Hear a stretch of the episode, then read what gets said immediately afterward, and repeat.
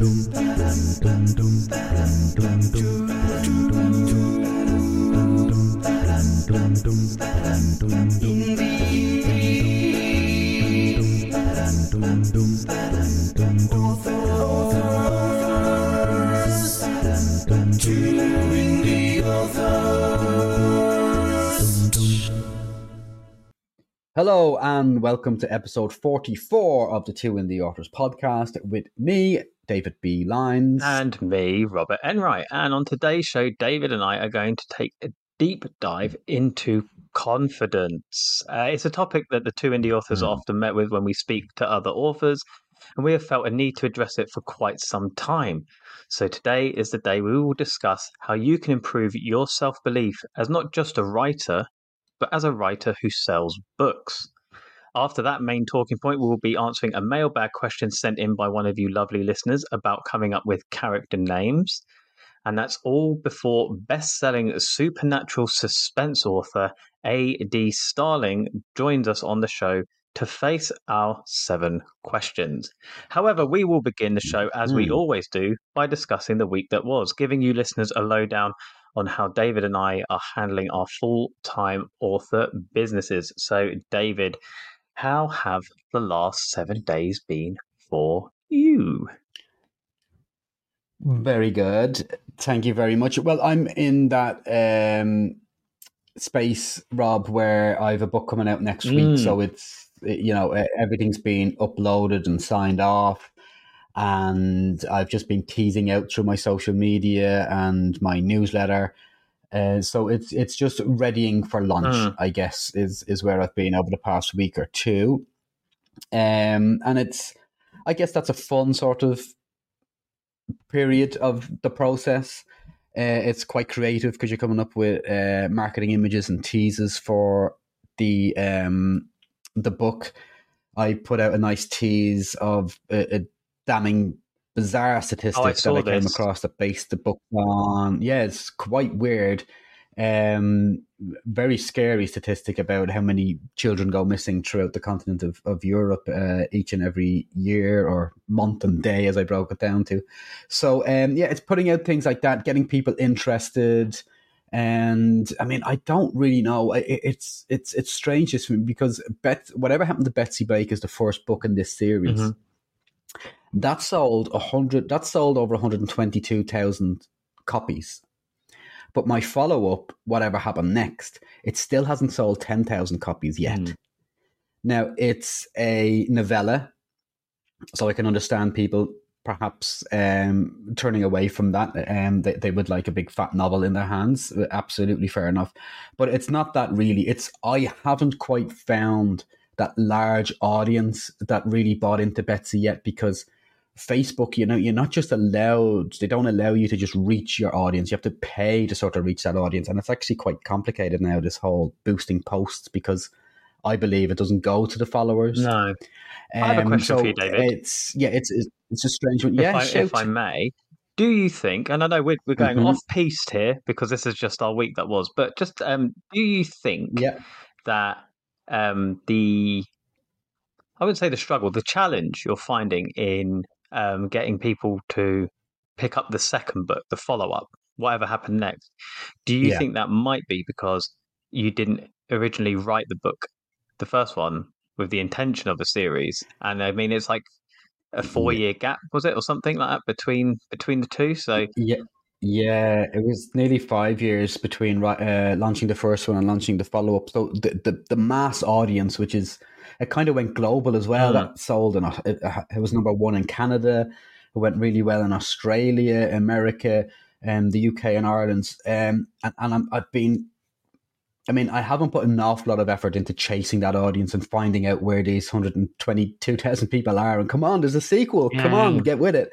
Um, I've really just continued selling Betsy Blake because my ads on that work. And I'm just allowing the read through, a bit like how you do it. You know, advertise the book one and the read through comes through. So I, I need to put more effort into trying to find out where these hundred plus thousand people are, Betsy Blake, and letting them know that there's a sequel out there. Yes, it's five years later, but it's here. Um, but really, I've just been relying on read through rather than going through um, trying to reach that Facebook following or you know, I, am really bad with lookalike ads yeah. and, and, that type of thing. Um, I'm really just always setting up fresh Facebook ads with fresh images. So I, I need to. It's a bit silly of me to not uh, go with custom audiences or lookalike audiences through my Facebook ads. It's something I need to do, and I think I will find a lot of that hundred thousand plus um, readership based if I go through that process. Um, so I just I need to concentrate on it. Really, okay. I haven't done so much, and um, it, it's not that I'm afraid to do it or putting it off. I just feel when there's three or four or maybe even five of the novel novellas out, which will probably be early next year, well then it might be the time to capitalize rather than yeah. keeping people waiting every three or four months for a new novella. So it's not like I'm starving myself of it. I'm just consciously putting it off for a little bit and I'm waiting until there's maybe four novellas out and then I'll really start to hunt down that audience that originally read uh, Betsy. So yeah, I'm just planning. I've been planning really for the launch of which is now book three. It's called Whatever Happened to Sophie Lucas, uh-huh. and um, it comes out next Thursday as we're recording this. And what I've been working on this week, a um, I have a big meeting in London again with this um, writer producer who I met about the Alex Ferguson thing last month. And so I have another meeting with him. Um, uh, but I'm also writing another TV treatment to bring to him at that meeting. I really want him to go, oh, this guy's good. I, Um, Two indie authors TV show somehow. Yes, that's, that's yes. It. Actually, Spoiler. it is. It's a t- spoiler alert. Um, they're getting they're getting George Clooney to play me. Yeah. That's that's what I've heard. Black they're going to shave his me. head. We'll go with beard. Jack Black's playing you. Yeah, I think they're good. That's good casting. um, but actually, funny enough, it is a TV show about a TV show. So uh, yeah, i have been working on that over the past week as I have um, relinquished sort of the pressure of writing the novella. Mm-hmm. So that's all done. It's just um, putting the finishing touches to getting it launched and then um, writing this new creative ahead of this meeting in September. So that was a bit of a, a long uh, talk through what I've been doing over the past seven days. What have you been doing, buddy? I don't think it was too long. I think it's I always appreciate. Um, I think our listeners probably appreciate our thought processes when it comes to how we market or how we mm. deal with challenges, like you've got with uh, your novella. Uh, my week's been yeah okay. Um, I know I'm usually quite a positive thing, uh, a positive energy on this yeah. podcast. But um, yeah, I don't know. I had a mm-hmm. I had a bit of a bad day yesterday, and I think it's because and this is a complete first world problem, and I get that. Um, my I'm currently having my garage converted into my office, which is kind of like a nice big milestone yeah. for me. But because of that, and just mm-hmm. logistically, it threw my routine off in the morning. Yes. And as you know, I'm quite a strict. You know, I get up, I go gym, I do this, and then I get my head in the game. Very disciplined, yeah. And I was thrown off it uh, to the point where it's like got to like yeah. midday, and I was like, I haven't done anything here. Um, and then I gave myself a hard time because right. that's just how I'm wired. So in the end, I just binned it off. I did some plotting, I did some good planning, but you know, that was that. But um, so I'm planning on having a very yeah. productive day today. But you know, so I've done a bit of writing. I'm still on track with my Jack Townsend book. That's going quite well. Couple of other little things. I've got my next Sam Pope cover done. It looks really good. I shared it with my readers. I mean, I don't even plan to release that till Great. January. Um, but I'm tempted to right, stick yeah. out for pre-order soon because The Fighter, which was book 12, has done really well. The last one. Um, so Great. I think I could probably already start securing I'd, I'd say relatively quickly a similar pre-order to what I had for the fighter, and then I'd have months of sending other people to the series to then build that up and up and up. So I'm probably going to get on with that over the next uh, few days. And lastly, Great. I'm still in discussion with a company called Adverley. I think I mentioned them. They did talk about Facebook oh, ads. Oh yeah, yeah. So I'm not going to go. I'm not going to read it out on here because I actually don't think it's fair to them. Um, but they basically sent me because I, I I didn't just blindly go sign me up. I just went in. I I asked them loads of I think quite um, investigative questions about what is it you actually do. And so they sent me a very yeah. the owner of the business came back to me with a very long, basically their whole business plan on how they work with Amazon ads and it's it was really Oh, interesting, right. really interesting. Um, and then obviously the reason I'm not saying that is because obviously this is their business plan. Um, so be rude of me to, but also includes Yeah. they actually did include some of the people that they've worked with. Um, so uh, they're not. They said, you know, don't share that. So it's looking likely I might go with them. I think I'm in a good position book wise and Great. financially. According to them, book wise, I'm definitely in a good position to go with them. So um, I'll keep you posted on that as it goes on. Two indie authors.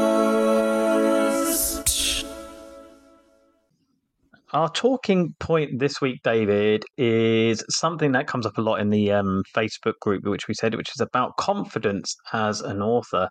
Um, and I know we've touched Mhm. upon this subject uh, a couple of months ago now when your lovely wife, Kerry, uh, who's a creative coach, she joined us. Um, Yeah. and she had some incredible tips about finding like the confidence and your inner creativity. So I highly recommend our listeners, if they haven't listened to that episode, go back and find that. It's uh, all about creativity with Kerry Lyons, and she's incredible to follow Yeah. on Instagram as well.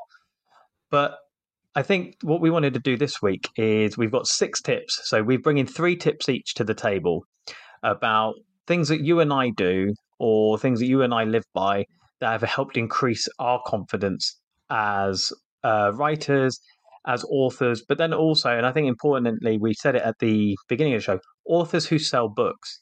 So we're not just writing privately in Yeah. our spare time and no one knows about it. We're writing books, we're telling the world we write books, and we're selling books to people, saying to them, my book's good enough for you to spend money on. So Yeah. you know, there's a lot of things in that around like, you know, imposter syndrome, things like that. So I figured three tips each. We've done a couple of episodes like this. Um, before you go in and Mhm. give your first tip, what are your thoughts on the subject, uh, just in, as a whole, of like the confidence in the indie author community? Yeah, it's interesting. You you you, ha- you introduced this by saying it's popped up a couple of times on our Facebook group. It has, and uh, it's always an intriguing um, discussion point because uh, you, you, Rob, you like to liaise with authors uh, quite often. You'll reach out to them and have conversations. I do that myself, um, perhaps not as often as you, but I do do it, and it's uh, amazing um, how often the word confidence Mhm. is brought up in conversation when when you're discussing um, creative processes with different creative people. So um, some people just are, you know, if, if we use the spectrum again, some people are just so low on that spectrum when it comes to confidence, and others are quite high. And what we're going to do today over the next 25 minutes or so is sort of find a balance for our listeners where they can have the belief in the work that they're producing and even around the language that they use about their books. If, if we can just change that in some authors' minds, I think this could be a very uh, productive Yeah, absolutely. uh, 25 minutes or a very productive main talking point for our listeners. Yeah, I think so. Um, and I think we should kick things off with your first one um, because I think the first tip you've got of our six tips is is I think one of the most. It was one of the ones I was going to bring until I saw that you were bringing it to the table. right, I got in there Yeah. first, did I? cool. Yeah, well, let me explain it. So, tip number one. So, uh, Rob and I are going to give you six tips on how we try to remain confident uh, in in our indie author careers. And tip number one is nobody was born to do this. Mm-hmm. And I think that's a psychology that we, we all need to sort of understand. So, this idea of, oh, well, he's Stephen King or, well, she's J.K. Rowling. And is it that they have a divine right to be selling the millions of books that they do? So, writing books is not for, oh, it's for those people. Mhm. So, you need to get that out of your head. It's not for other people to do. If you want to write books, you are absolutely as entitled as Stephen King or Jo Rowling to write books. Yes. I'm not saying you're going to sell 10 million books like they do, but it, this is not a career choice um, for other people. Nope.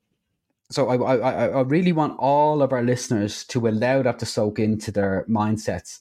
It's this is not something that other people were born to do. It's a creative art form, so you can do it too, um, and you're in, as entitled to do it as anybody else. Yep. So lose the ridiculous notion that writing novels is a job for a sacred squad of people Mhm. who a squad that you do not belong to. You are absolutely as entitled as anybody else to write a novel. I think that is, like I said, that was one I wanted to bring to the table because uh, Yeah. the best way of looking at it, the way I've always looked at it, is at some point in time. So Lee Child, right, is the the banner for you know the, the he is the top of my genre by far, bar none. Yeah. At some point in time, Mhm. he sat down to write his first book. Yeah, at some point in time, point, he yeah. was doing something else before that.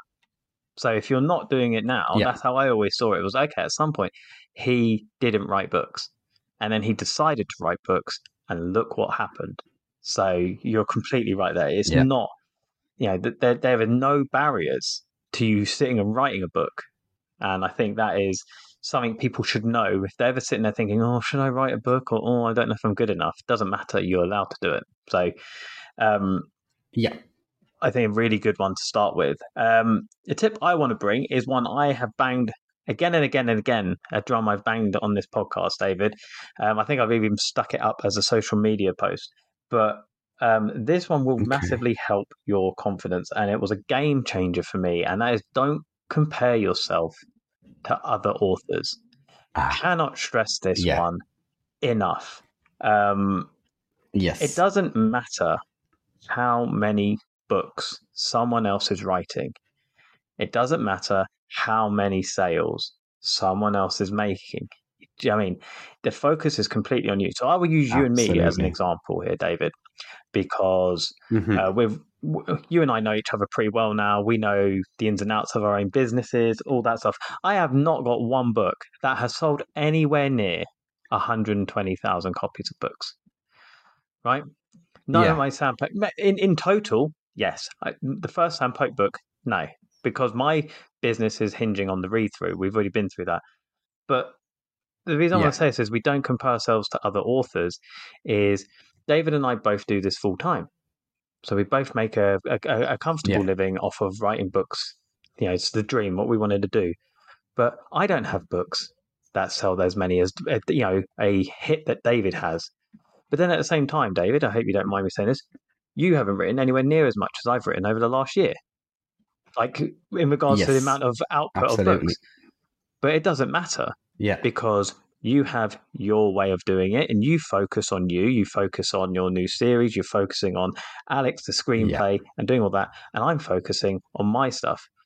But we're both at the end of the Yeah. day having almost like the same result of being able to do this full time which is why it doesn't matter Yeah, it's- what it's a- david's doing. It doesn't matter what i'm doing because we just focus on what we're doing ourselves and we've both managed to get to the same end point.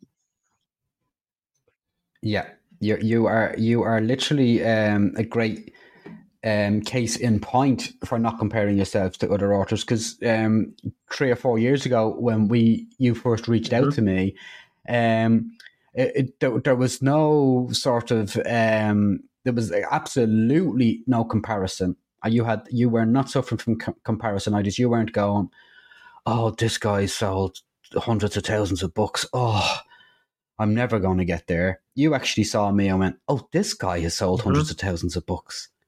How can I get there? So it's a totally different um, psychology. Um, the, the comparisonitis. It's uh, you had the confidence in yourself to go. I'm going to do what he's Yeah. done. Not I'm going to use what he has done as um, building a, a huge mountain that I will never be able to climb. So yeah, comparing yourself to other authors is really a fruitless task. And and when Rob and I talk about this, and we do often, and as Rob has memed about it as well, we don't just mean in terms of style of writing, or in terms of sales, or in terms of oh how does he or she use their social media, or Mhm. oh their newsletter is so good. It really these are all decisions for you to make for yourself about your business. Be inspired by the likes of Rob and I and, and others who are are doing quite well in this game, but really comparing yourself to other authors is so fruitless. It is. It is completely. And like, it doesn't mean don't don't take inspiration from other people. Do you know I mean? I've, I've Mhm. commented on here. I've seen lots of ads or similar Facebook posts to things that I put out, and I see other people doing it. But that's great because they can see that it's working. But you can definitely take advice from Yeah. people or guidance from people. I've, I've had that from Mel J. Ross, which was incredible. Um, I had it from you, David. I remember, like you say, you're going back to when we first kind of got in contact a few years ago, and you were looking at my um, Sam Pope book. There's probably a couple of in there at the time, and I remember you just said to me, "You need to get some fucking reviews," and I think you said it in that exact way Yeah. because I didn't have reviews, and now that sounds like me, but, all but right. that was the case. You had so many reviews and you had all the social proof. I had no social proof. But that wasn't me copying you. Yeah. That was just me taking, you know, I wasn't comparing myself to you. That was just you saying, well, that would probably be somewhere to focus on. So I just think, you know, by all Yeah. means, take inspiration from people that, I don't know, you either respect or you can see doing well. But don't ever think, oh, they're doing that Yeah. and I'm not. That makes me a failure because it's not the case. It doesn't matter. As long as you just focus on yourself, I think is the only way Yeah. to kind of get to the point you want to get to.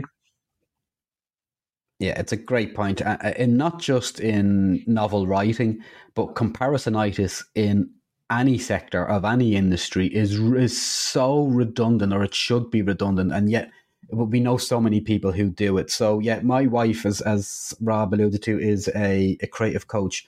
She when she's working with clients, um, so creatives, it could be artists or musicians or actors or anything, will work with Kerry one on one.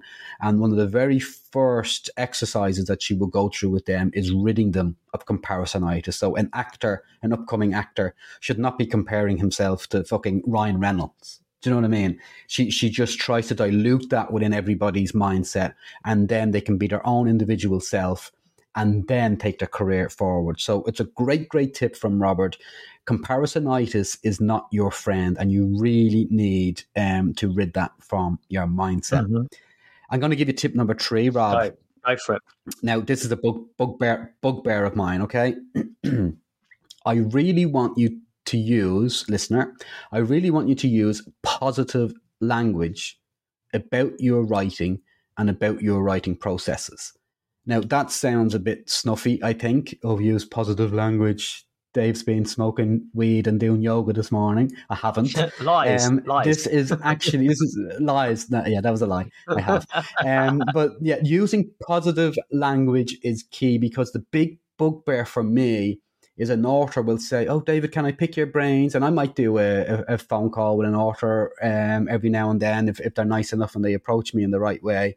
But if I'm on that phone call and they're in an, in a negative mindset and they're using negative language, oh, I don't know whether my writing's that good, or oh, I just can't sell books. Oh, I just don't want to put myself out there.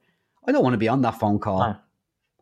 And I don't want to be hearing about, I don't want to be hearing negative language. Um, so uh, don't speak negatively about your writing or indeed the writing process itself or even the process of trying to sell your books. There's nothing worse than hearing authors complain about the work or their lack of belief in themselves or their lack of confidence. And if you are putting that negativity out there, you're going, oh, if that's your sort of energy about your writing, well, then that's what you're going to get back in return. You're just no one who's going to be speaking. If, if you believe that you're not good enough, nobody else is going to believe you're not good enough. And I know this is a bit like telling somebody who's depressed, oh, just smile. Um, so I don't want to be that. Um, I don't. I don't want to be that short or that ignorant to um, people's lack of confidence. But what I'm asking you for to try and rid yourself of the lack of confidence when you're speaking about what you do. Use positive language and use positive energy and not negative language or negative energy. So, um, eh, stop it. Just stop it. So, mm-hmm. if I get to write books, how lucky am I? Okay, that's the sort of positive language or thought process I want you to go through. If I could go back in time and tell my 11 year old self that I am now writing novels as a 30 year old or whatever you are, or a 50 year old, how proud would that 11 year old be of you okay so so have a think about that and think about the positives of it say to yourself i write books i create new characters and new storylines every day be positive when you talk about your work don't just mention how hard the writing is talk about how enjoyable it is and how ambitious you are as a writer so if you change your language when you're talking to other authors or potential readers, well, then you're also going to change your mindset. So don't be this negative Nelly. Be a positive Pete. Yes, I I love that. And one of the things I love most about David is very rarely do we see you get flustered by by a talking point to the point where you're starting to get annoyed. But I agree with you, um, especially on the the whole. Oh, this. Oh, it's like you know, there's there, there are always challenges and issues to every business, not just being an indie author. Every single business. And one of my biggest bugbears, Mhm. especially when I worked in like corporate environment, was you know shit goes wrong and someone comes over and goes, "Oh, this isn't working." And you go, "Okay, what are you doing about it?" And they go, "I don't know." And you're like, "Well, don't come to me then. Don't complain about it. Like you haven't even got a solution. Yeah. If you if you can't Yeah. find a solution, then it's a real problem." But that type of stuff. And I remember like when it comes to Yeah. the language that you're talking about, and this is a good one for the mindset. Is I hate seeing someone going, "Oh my god, I can't believe someone bought my book," or "I can't believe someone has." And, you know, and I get people have to go through That there's this. negative But like language is there. that, yeah. oh my god, I can't believe someone I don't know has bought my book and given it a five star review. Change that shit up and change that to, "Do you know I can't believe Yeah. more people aren't buying this book. I can't believe more. you know, I think yes, that now. exactly. I've I've sold hundreds of thousands of books now. I've got thousands of reviews on Sam Pope, and in my head, I'm thinking like, "Do you know I can't believe. I can't believe I haven't done that in America yet. I can't believe I haven't sold a million Yeah. yet. I can't believe I haven't got twenty thousand reviews go. yet. This is how my mindset works. And now it might seem a bit like, okay, well, yeah. that's okay for you because you you've got the books or whatever there. But that is literally, I had that same mindset when I had two books and Yeah. 10 reviews. I can't believe I haven't got five books and 100 reviews. I can't believe I got 10 books and 20,000 reviews. Like that is the mindset because it's the positive language, Yeah. like you said, will change your mindset. Um, so I think that's a It really really will. important one. This is probably the most obvious one. Uh, my next tip are to improve your Okay. confidence as a writer, and that is write every day. Uh, in brackets, where Mhm. possible. Um, so Yes. the thing is, is confidence will come from um, kind of like how good you are at something. So I'm not going to use uh, writing as an example. I'm going to actually use the gym as an example at the moment because that's something that's quite prominent in in my world. So I think I I joined the gym Yeah. for the first time about five years back in December, and I joined like a local leisure centre gym. Very safe, very you know what I mean. Most of the people who are there are only there because they think they should go to the gym, or they just stand on a treadmill for 20 minutes. But I went and I took it actually quite seriously, and I've done quite well uh, to the point where, because I went so regularly, I'm now confident enough. I've actually rejoined. I've joined a different gym, which is like kind of like a specialist gym full of like MMA fighters and stuff like that. Not because I want to get into that, Right. but because I, in myself, I have the confidence that I could go into a place where there are people who you know do this a lot, and I won't embarrass myself. Which I think is a lot of people's you know fear and intimidation about going to a gym. Anyway, is that oh people will look at me and think I don't know what I'm doing. I have the confidence now to walk in there and I know what I'm doing because I've been going pretty much every day. And it's the same when it comes to your Yeah. writing. Because if you write, I don't know, once a month, you're not going to feel like, oh, this is good. Yeah, you're not going to feel like, oh, I can share this with people. But when you write every day, you get better and better because you are training that writing muscle. You're doing it regularly. You are getting better at dialogue. You're getting better at prose. You're getting better at plotting because you're doing it every single day and it's at the forefront of your mind. So I've actually got a proofreader who joined my book series later on, about book nine. Um, and he just picks up loads of grammatical. My my my grammar is terrible, by the way. Um, I don't care because I have editors, I have proofreaders. But Yeah. I've said to him, "Could you go back and look at the other books?" And he went back and did the first book. So bear in mind, he joined at book nine. He's just recently done book twelve. He went back and read book one, and he said, yeah, "Okay, here's a list of mistakes." The difference in your writing from book one to book 12 so that's a five year period. He goes just in the confidence of your Yeah. dialogue the pacing of your action scenes the twists the plotting. He goes like how intricate he goes. Like your first book he goes he really enjoyed the first book. I'm not going to do myself a disservice here. He said that you know some bits of it are a little bit clunky. Because Right, it's, it's quite action tropey. Whereas the last book he goes was really Mhm. fluid and had like it just it flowed so much better but that's just because I've been writing every day for quite a long time now.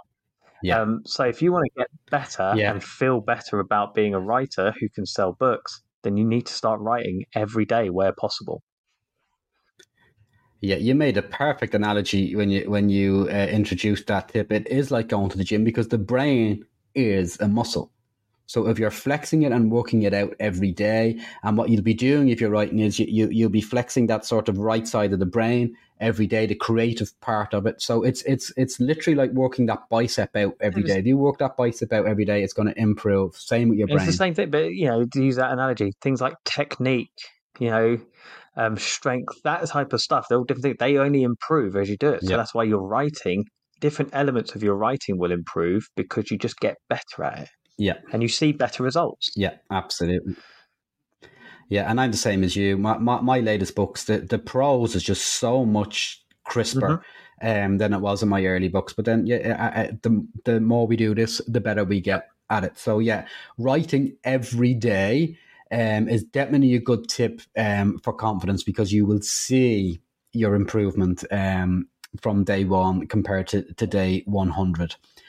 So, um, tip number five, Rob, to improve your confidence. This may seem a little obvious, but it is an exercise that I swear, if you do it, it really does um, help you. And that is to read your five star Ah. reviews and read the positive um, feedback you have had. It may e- be, even be from readers who send you Facebook messages or your editors or your proofreaders just those few lines where they go, "Oh my God, David, you blew me away with this," and then I'll read through my five star reviews and really sort of start to um, let the drips of each of those reviews and those superlatives that are used to describe my books sort of feed into my brain and feed into my mindset and go, "Yes, okay, I need to forget about that fucking one star review." That's niggling at the back of my head and has been since it dropped 10 days ago, and realized that 90% of the reviews I've had or 90% of the feedback is really four or five star Yeah. um, feedback. And it's all largely positive. And most people want me to be good and they wish me well in this career. So if you're having those down days, and, and by the way, Rob and I can have can listen to these tips as well. We're, we're not saying we're full of confidence and this is how we're full of confidence. I mean, there are days where Kerry will say to me, read through your reviews because she knows I'm a bit down or I'm not quite with it and my confidence isn't as high as it can be. So I will. I'll go off and go, oh, yeah, people really liked this book, didn't they? Oh, yeah, yeah, yeah, that's a good review. Mhm. That's a good review. And it's drip, drip, just dripping positive um, adrenaline into my brain and, and giving me that um, belief and the assurance that, you know, I am good enough to do what I do. Yeah, it's it's it's a key part. People, um, I don't know. People have this weird thing. I think it's, it might be even more of a British thing of just being this whole like humble or like being embarrassed almost by praise. Like I don't understand. I don't understand. Yeah, the embar- humility. yeah, the humility. Yeah. I don't understand the embarrassment from praise. It should be something you should. You know, people people get embarrassed by praise, but they like seek like um validation and stuff like that and like it's really strange to me i guess i don't know maybe i've got a really strange brain but i just i, I think it's they're, they're so juxtaposed that they shouldn't it, it shouldn't be but what you say is right Yeah. They jar each other. when you other. can see yeah like i said yeah i said earlier i had a bit of a shit day yesterday and then i actually got a thing that turned it around Yeah. um, on a facebook ad that 34 weeks ago someone put a message on one of my facebook ads saying these look good might try these so I just responded back to that saying, I really hope you do. I think they're great. And then in brackets, I'm quite biased, like with a smiley face. 34 weeks later, and it arrived yesterday, just when I needed it, she messaged me saying, just starting book 12. I'm in love with Sam. So, like, that's, Great. you know, Yes. it shows the impact your writing can have on these people you don't know. And that, yeah, when you can read Yeah. it and it's saying stuff like, unbelievable, best twist I've ever read, or this book made me cry, or all this stuff, like, that's that's your work Yeah. affecting people you don't know and that is that can really boost your confidence yeah, they're big drops of that positive adrenaline dropping into the brain. Um, and, and really work. I'm just going to reflect here, Rob, before you go into um, tip number six. So we've already given you five. One, nobody was born to Mhm. do this. Forget about that. Stephen King was not born to be the number one writer in the world. He worked at it. He believed in himself. Two, don't compare yourself to other authors. It's a redundant practice. Three, use positive language when you are speaking about your career and your writing ambitions. Don't be negative because that will rub off and um, it, you're really not going to get the support and help you need if you're coming at everything from a negative point No. of view. A great tip then from Robert was to write every day and flex that creative muscle every day. Um, tip five then is if you're feeling down about it, read all of the glowing stuff people have said about you and emailed you about uh, your books or left reviews. It's a really good pickup. Now, tip six, Robert. What's Tip that one? six is going to be one that people are going to probably go, oh, what? But I need confidence to do that. But the best way to build your confidence is to step outside your comfort zone. Um, so Mm-hmm. um, I can't remember. My my wife works worked at a place. She's in a new job now. She's in a place before, and she she worked extensively on like International Women's Day.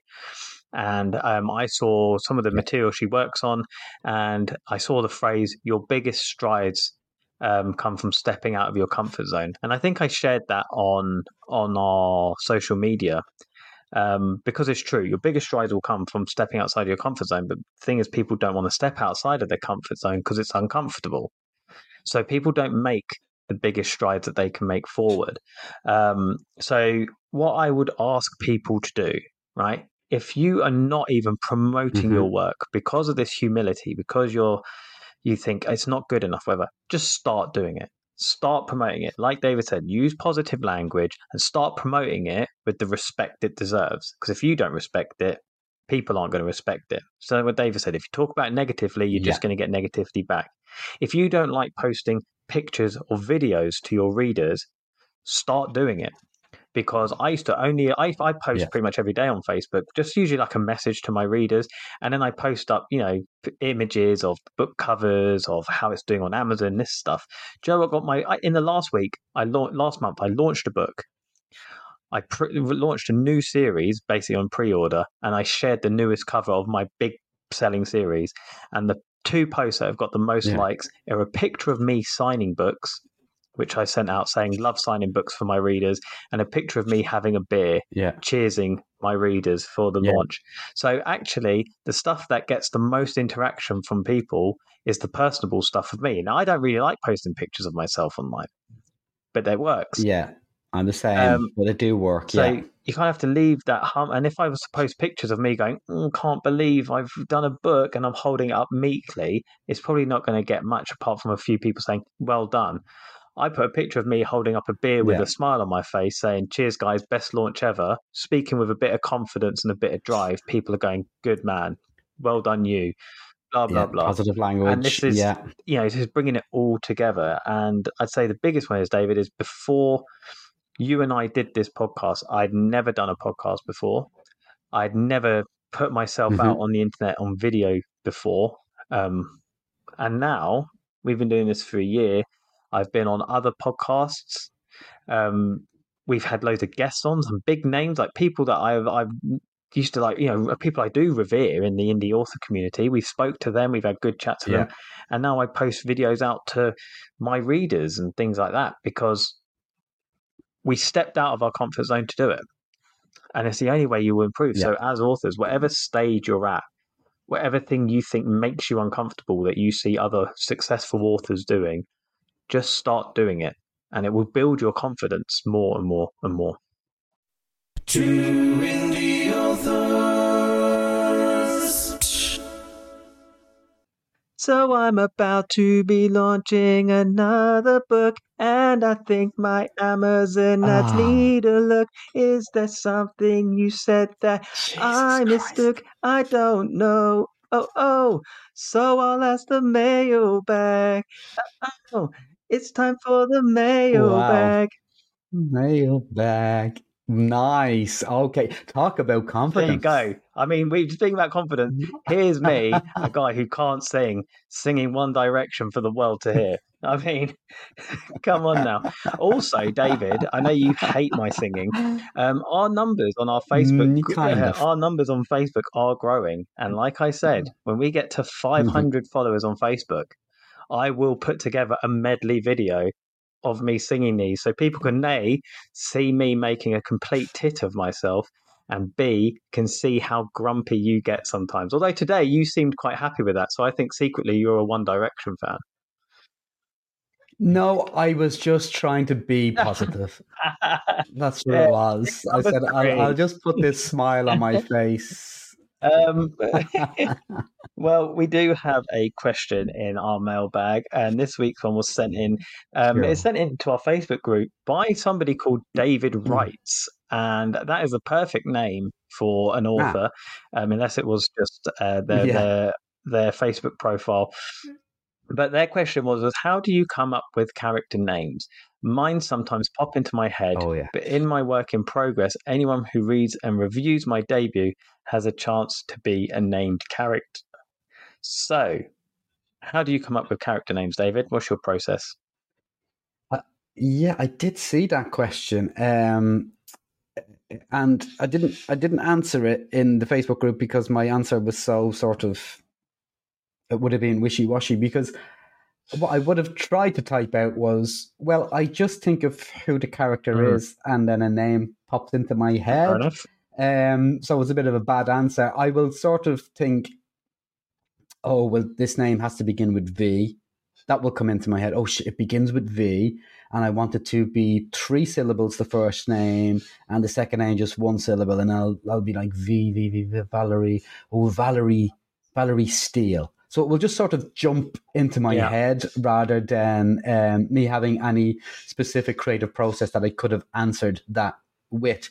Um, the only thing I would recommend is try not to have characters with similar sounding names or even names beginning with the same Yeah. letter because that can become confusing for um, for readers. And also, I think if you want your character to stand out, it could be a peripheral character that becomes more important later in the in the um, in the plot.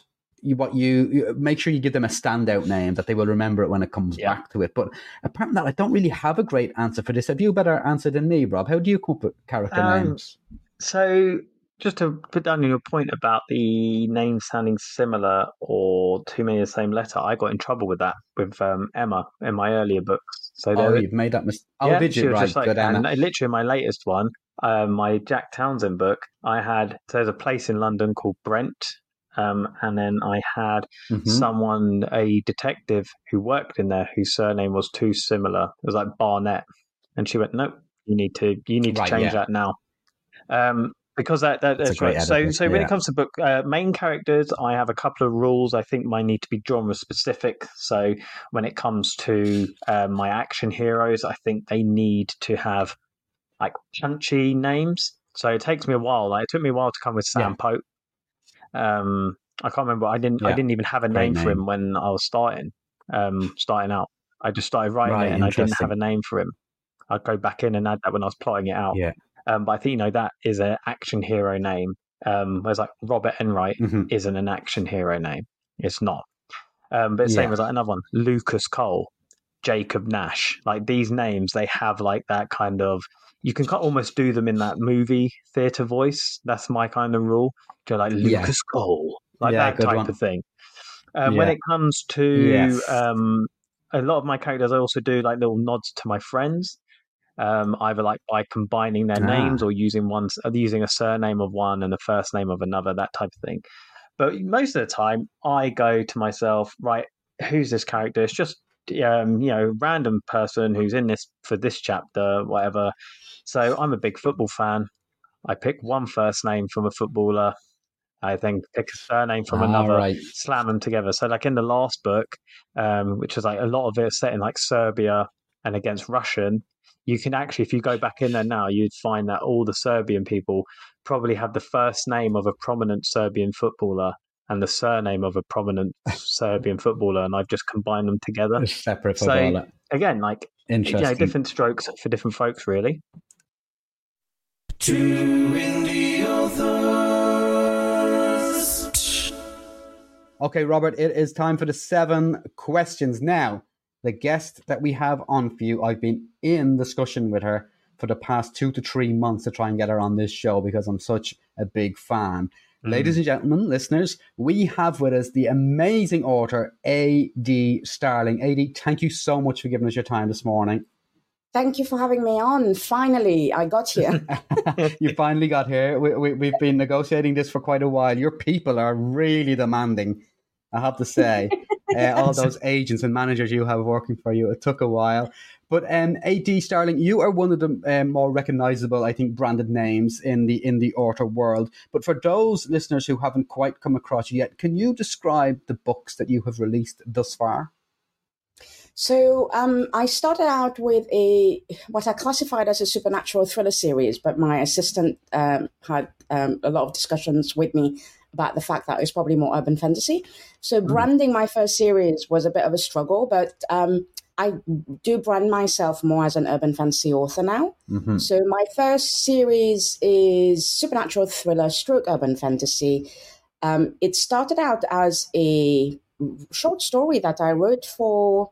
I'm trying to remember which competition it was. It was a, a national fantasy um, competition. I think it was for the UK Society of uh, Fantasy Authors, if I'm not mistaken. Ah, okay. Uh, and it started out and it made the shortlist. So when it made the shortlist, at that point I was writing something completely different. I was writing epic fantasy and humorous epic fantasy because I'm a big fan of Terry Pratchett.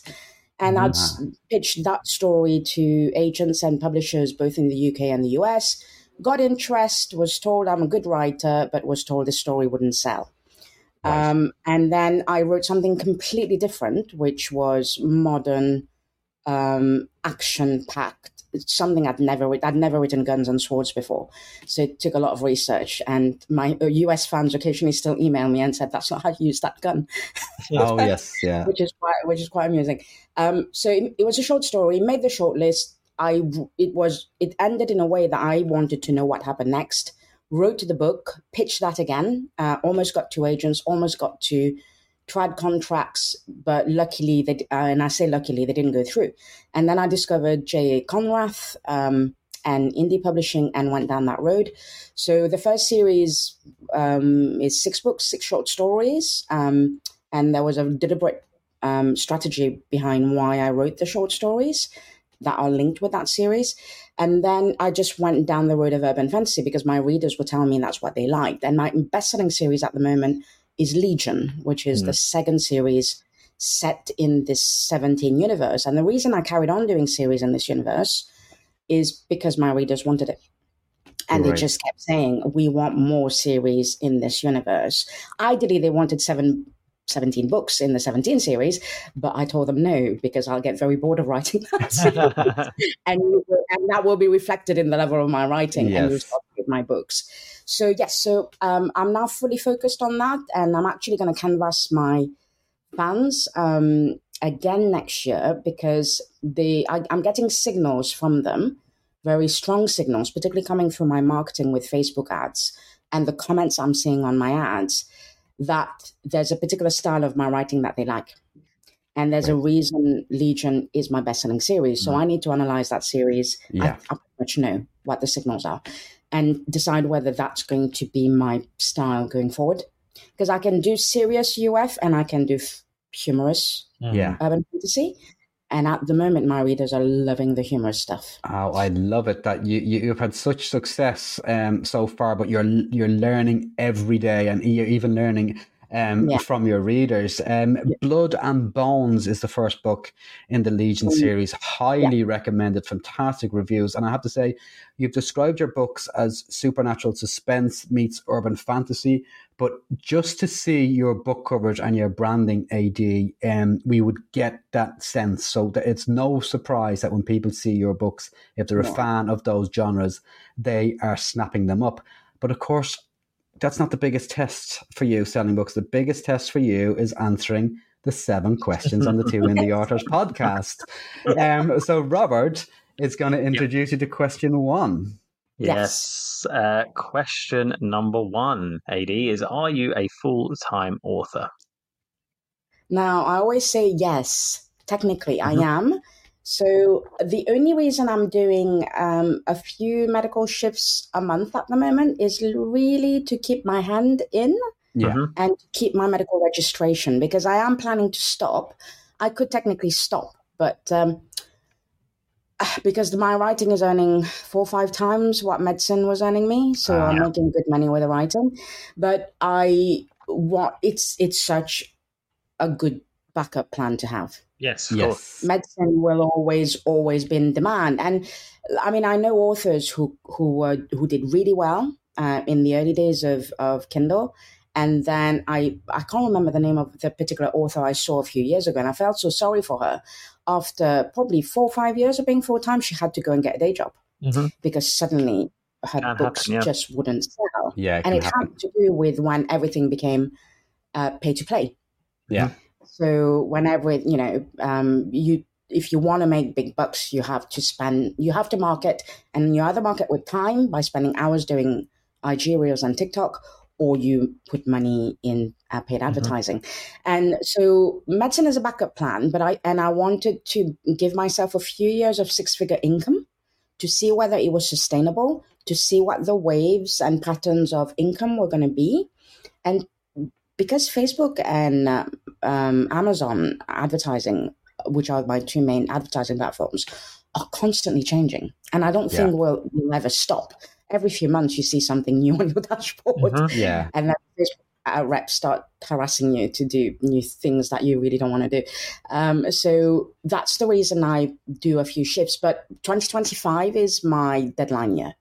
So in 2025, I will probably stop medicine completely. So technically, yes, I count myself as a full time writer. Oh, I love it. I love everything about that answer. I love that you have a plan till 2025. I love that you just, um, out of absolute morality and, and nobleness, you want to keep your um, work with the healthcare system. So I, I, Yeah. I take my hat, I tip my hat to you, uh, AD. You're doing an amazing job uh, in both walks of life. Um, so question two then, to move on um, of the seven questions is, have you decided to be wide or exclusive at Amazon for your ebooks?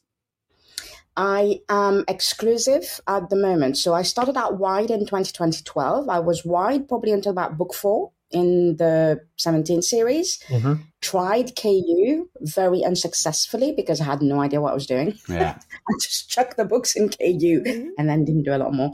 Um, so that was a bad idea. Um, so it didn't obviously didn't work. Um, and I hated being exclusive Mhm. because it just felt wrong. Um, Yeah. m- Morally. Yeah. Yeah. Mhm. Um, and so I went wide again. And then when I really started to focus on ads and really started to put my head down and focus on marketing from probably about year four, year five of my business, I think that what I would call the first few years was getting to really know publishing and trends and things like that. And then when I put my head down and started to have the money to focus on marketing, I just looked at what my competition was doing, and my competition is in KU. Mhm. Yeah. And I I don't think I know any of my competitors, direct competitors who are wide, Right. and any of my also boughts that are wide. So to me, it told me that's where my readers were. And to be honest with you, even when I was wide, I occasionally polled my readers. So once my mailing list got in the thousands, I would poll them and I would do a Typeform survey, and it it was incredible data gathering for free. Uh, at that point, Typeform was still free. It's not free anymore. Uh, so I put use it as something else, but next time I pour them. Um, and I basically got all the data I needed for ads. I got my age range from surveying my reader group. I got, and my ideal reader was absolutely not who I thought it was. I was quite Mhm. surprised. Ah. Um, but w- coming back to exclusivity and Amazon, even when I was wide, 80% of my readers Yeah. were buying from Amazon. More than that. So it told me that's where my readers were. And then once I went back into KU three, four years ago, knowing what I was doing this time, income just took off.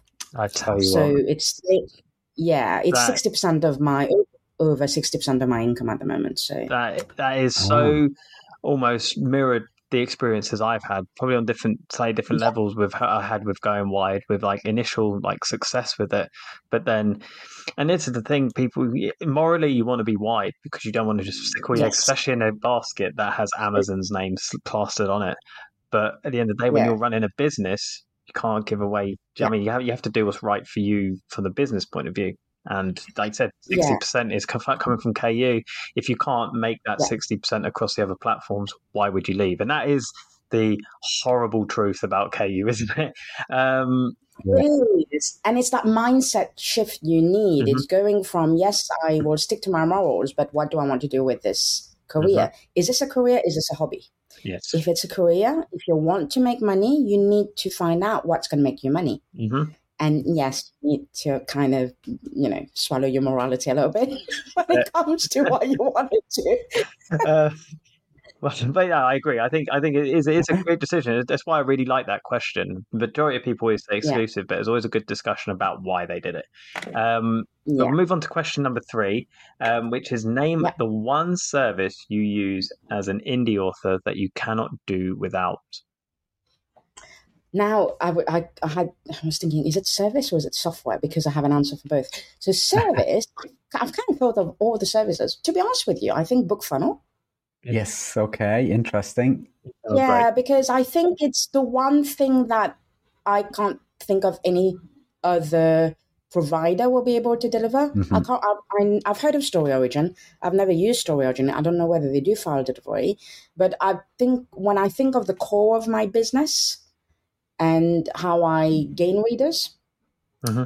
um, and my mailing my mailing list i it's there it's a decent size now i probably should be putting more effort into it but i just let it passively grow i used to do when i first started to do facebook ads when i was one of mark stolzen's first class so I did the course oh, when he right. it. Mm-hmm. Um, so it was at the time like Michelle Madow did that course, Shayne Silvers did that course. You yeah, know, yeah. That's when their career took off. With that, mine didn't. It, it mine was like a little bit of a slower. took, it, took its time. yeah, it took its time to get there. Um, my first Facebook ads were mailing list, and they were super successful. I, I was gaining hundreds upon hundreds of subscribers while learning how to use Facebook ads. So, um, in terms of service, it's the one that um, I think I if I lost that, I wouldn't be able to. Yeah. I would struggle. Yeah. I would. I wouldn't be able to deliver my, my reader magnet. I wouldn't be able to do what will I will be fo- I'm focusing on in the next 12 months is direct sales. Mm-hmm. Right. So, uh, so direct. So for me, BookFunnel is the one that I can't do that service, and yeah. I struggle to find another provider that does that service. Whereas a lot of the others, you can kind of find other alternatives, mm-hmm. but BookFunnel is the one mm-hmm. that, like, for promotion and and other other services. But for me, when I thought about that question, BookFunnel is the one that came to mind yeah. straight away. And I think in terms of software, in parallel, the one I couldn't do without is Vellum. Yes. Yeah. Agree. Yes. Yeah. yeah. yeah. It's yeah. it's such a um, a great piece of software Vellum. It really is. It will be a painstaking job uh, w- without uh, the genius of that software. Uh, fascinating that you say BookFunnel, um, and you've already mentioned that you use Facebook and Amazon ads. So, so question four you touched on, but I'd like to go into a bit more detail on how you utilize these um, platforms. Question four is how do you market your books? So you've mentioned, do you have a free magnet that you use BookFunnel to deliver to signups? Yes. So, and I, it comes back to the answer to the first question I gave you, which is why I wrote short stories. Mm-hmm. So, the short stories I wrote uh, in relation to Hunted, uh, to well, not Hunted, to the 17 series, there were two or three reasons, very deliberate reasons why I wrote those stories. One was um, they were additional stories that couldn't be included in the books, but that I knew my readers would have fun reading. Mm-hmm. Right. And I wanted to write them because I wanted to explore the backstory of different characters. So that's what the short stories are. They give you a little bit of backstory of the relationship between the characters in the main series. Great. And my fans really like that because there's no way you could have included that in the book. It wouldn't have made sense. Yeah. Um, the second reason for writing, probably the one of the main reason, I wanted to practice short form writing. Ah. So I want to be, I wanted to be able to write anything flash fiction, short stories, novellas, and novels. And I think that's something as an as an author I would recommend other people do because it's challenging to write different lengths. Mm-hmm. I started out writing hundred thousand word books. Um, I now focus on writing around the sixty five thousand mark because I found my competitors were not writing 100,000 word books, and that's why they were more books a year than me. Yeah. Is because they half their, you know, word count, which means I can now, you know, publish more books a year. Uh, But I wanted to be able to do shorter form, and I wanted to be able to do novellas, which I did, and I wanted to be able to do short stories, which challenge short stories are more challenging than people think they are. You need to try and put more in Yeah. in less words. That was one of the reasons. It was to practice, and then the third reason was reader magnet. So it was Right. to I deliberately wrote those short stories because eventually I wanted to compile them into a box set to be able to give. So when I initially started my reader magnet, it was with a completely random short story. It was a sci-fi horror called Void, which was basically a recurrent nightmare I kept having. So eventually I just put it on paper and made it a short story and gave it to my fans and they liked it but I wrote I wrote the short stories for the 17 series with that in mind. That eventually, once those six short stories were out, I was going to box set them, and I was going to offer the first three in a box set as a reader magnet. Lovely. I love the plans you have. Yeah. It was, it was very, very, very dedicated, focused plan. Yeah, I, I think um, having a plan, coming into this with a plan, which is what you had, is I think paramount. And when we speak to some of our guests and they kind of come in, they say, "This is what I'm planning to do." We've we've had some authors on who are in the you know process of doing their first book, and obviously, AD, you've been doing this over a decade now, and you've had incredible success. But you came into it with a plan because success doesn't just happen, and I think that's a really really good uh, point you've just made there about how you approached that. So I think that's brilliant. Yeah. Um, I'm going to move us on to question number Yeah. five, which is what's the one thing you know now that you wish you knew from over a decade ago? I think uh, when I thought of that, my immediate answer was, I wish I knew backlist was the key to making money. Yeah. and that you know you need to be patient with that it's not going to happen overnight not everybody can write a novel in a month um, but if you know i when i started out first four years one novel a year Yeah. i sped up after that and i uh, i i think the book that really helped me was rachel aaron's 2k to 10k I read Oh, that yeah. book, and there was a single the the the only message I remember from that, which to me helped me increase my daily word count, and helped me to go from one book a year to a maximum of six books a year. Obviously, halving my word count helped as well. Yes. From 100,000 does help. Uh, bit of cheating there. Um, it was so the most important lesson I took from her book was when you go to write for your writing session that day, if you're gonna do, I mean, I try to do a chap. I don't stop mid chapter. I'll try and finish a chapter. yeah. You um, summarize, like, write a couple of sentences about what this is going to be about. So it focuses you Yeah. is this going to be about Harry breaks into the bank and gets captured by the detectives? Just something brief that you write as a summary. So all my chapters have a little synopsis, Yeah. and I write the synopsis uh, there, ideally at the end of the previous working day. So I know in the morning when I come to it what I need to write. So this is what this chapter is going to be about. And this is what the next 1,500 words is going to be about. That really helped me. Um, I'm think, thinking I've digressed a little bit now. Um, but yes, backlist is is the an- is to me the the thing I wish I knew. But Yeah. in a way, it, it worked out well for me because I didn't start to th- really focus on marketing until book four came out, which is actually the ideal time. Yes. The ideal time. Yeah. Um, so uh, backlist is key. You need to be patient. Um, so I, I would say that that is probably the biggest message. Is I see a lot of new authors that are looking at authors who are very successful and they think they're going to be able to do that overnight, and the answer is no, you're not going to be able to do that. Yeah. You have the rare unicorns stories, hmm the ones that will become a runaway success with TikTok. But I always look at those stories and think, is that sustainable long term? Yeah. You can't keep doing that with one book. You need Mhm. two more books. It's a great point. Um, it, it's actually the contrast between Rob and I's successes. I I was a rare unicorn. I released my second book and I just went, Um, Yeah. Whereas Rob has taken on, the, he was patient like um, you learned to be AD and realized, read through more and more books. That's how I become a big success at this game. Mhm. And, and to Robert's credit, that's what he has achieved over the past uh, two or three years uh, Yeah. to, to great success. And I love your other tip there that you've passed on to our listeners, which is it- and I, uh, it's a bit of a concept Rob and I have passed on as well over the course of this podcast. Is it's great to not arrive for your writing session at a blank page, even if you just have one bullet note that says, "This is what happens today. and This is what. I'm going to be writing about today." It's a big hurdle that's being left Yes. Com- uh, compared to just the blank page. So lovely tips. We're going to ask you for another tip as the seventh question, um, but I'm going to ask you question six because that comes before seven, and that is in contrast. You've been giving us some positives about this uh, in the author career of yours, but what's the biggest frustration that you've felt or you've come up against as an independent author?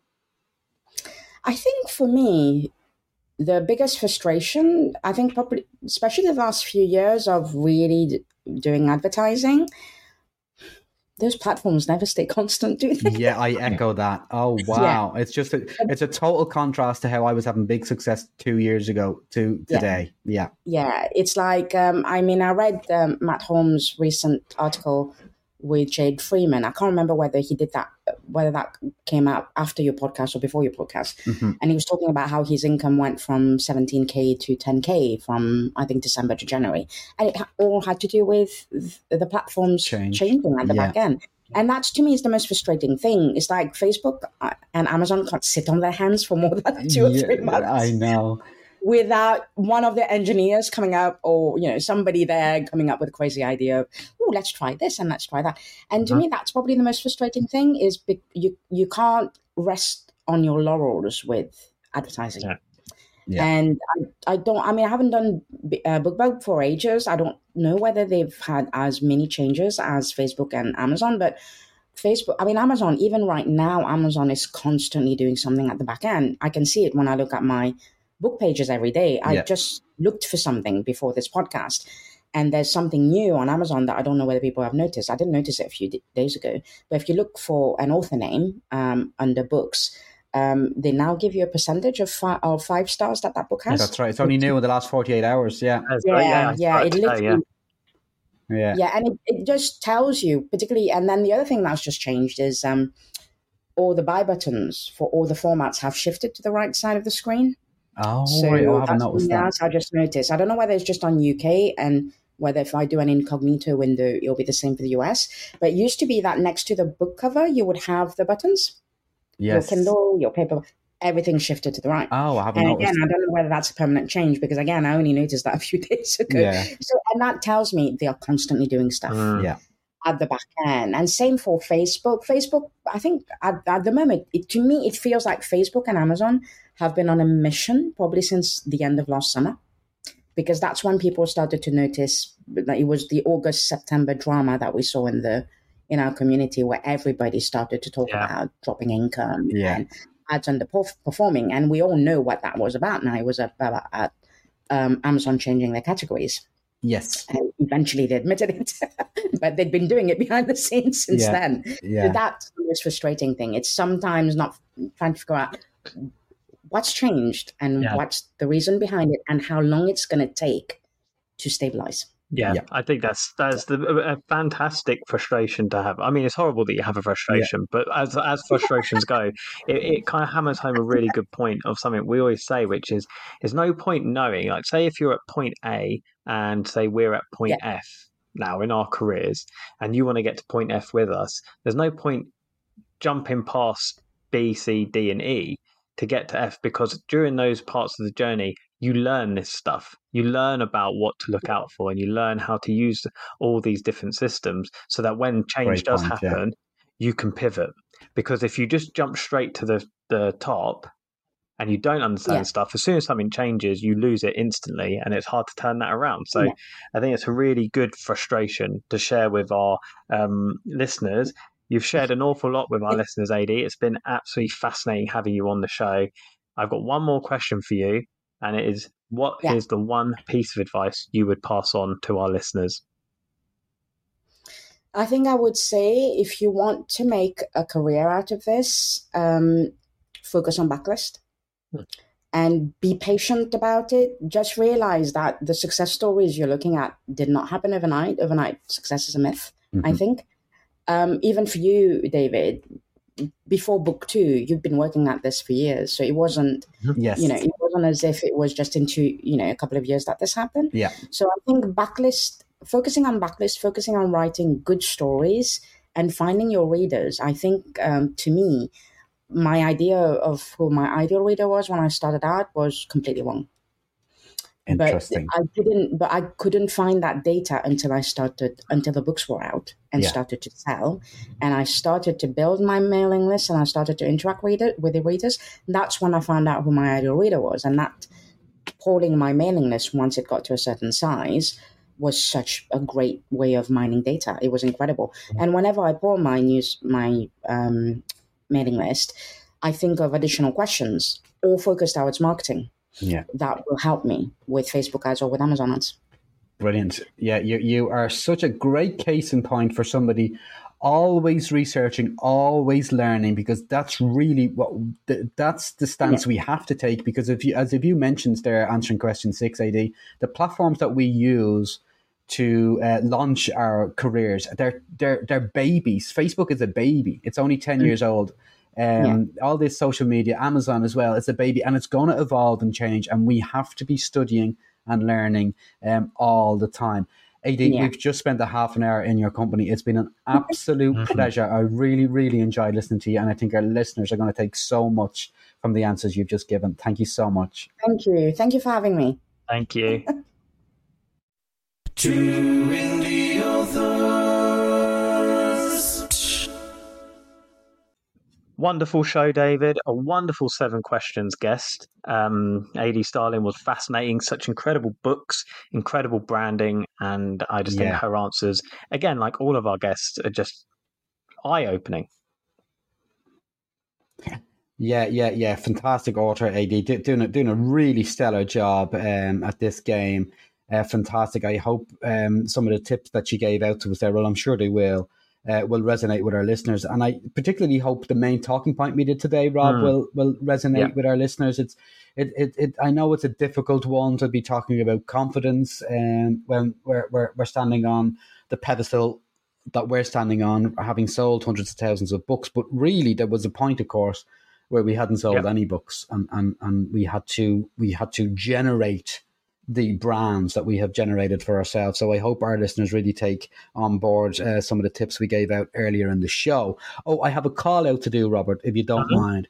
Our, our seven questions guests, um, we are getting a little low uh, on the numbers. We still have maybe 10 or, or uh, so that are still on the list that we still have to get to, but we need more than that. So on our Facebook group, Robert has pinned to the top of it an invite to anybody to uh, put their name down to be a guest, just like AD has been, um, uh, to answer our seven questions. Please fill that in. We talked about confidence earlier on, um, positive talking, um, really putting yourself out there.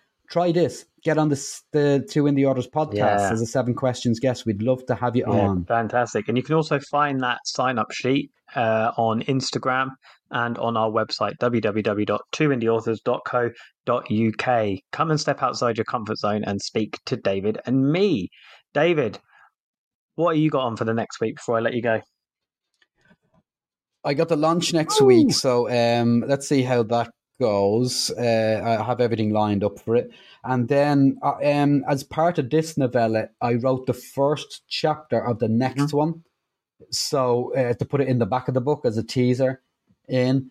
Um, so I'm sort of that's nice for me mentally because it, the, it the ball has started rolling. So I think I might uh, get dug into the next one Nice. straight away and, and try and have that out maybe in November or so. And I'm also working on this um, TV concept, hopefully to, to bring down to London with me in September.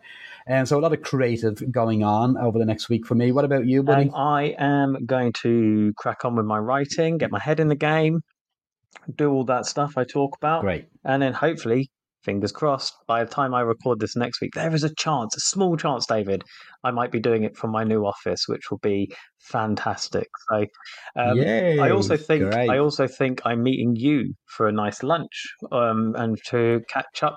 23rd of August. Yes, so people can expect to see some social media posts of you and me together again.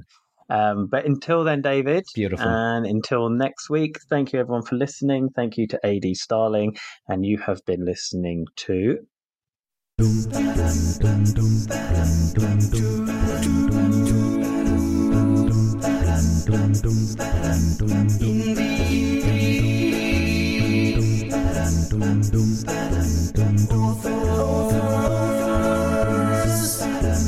Two in the other.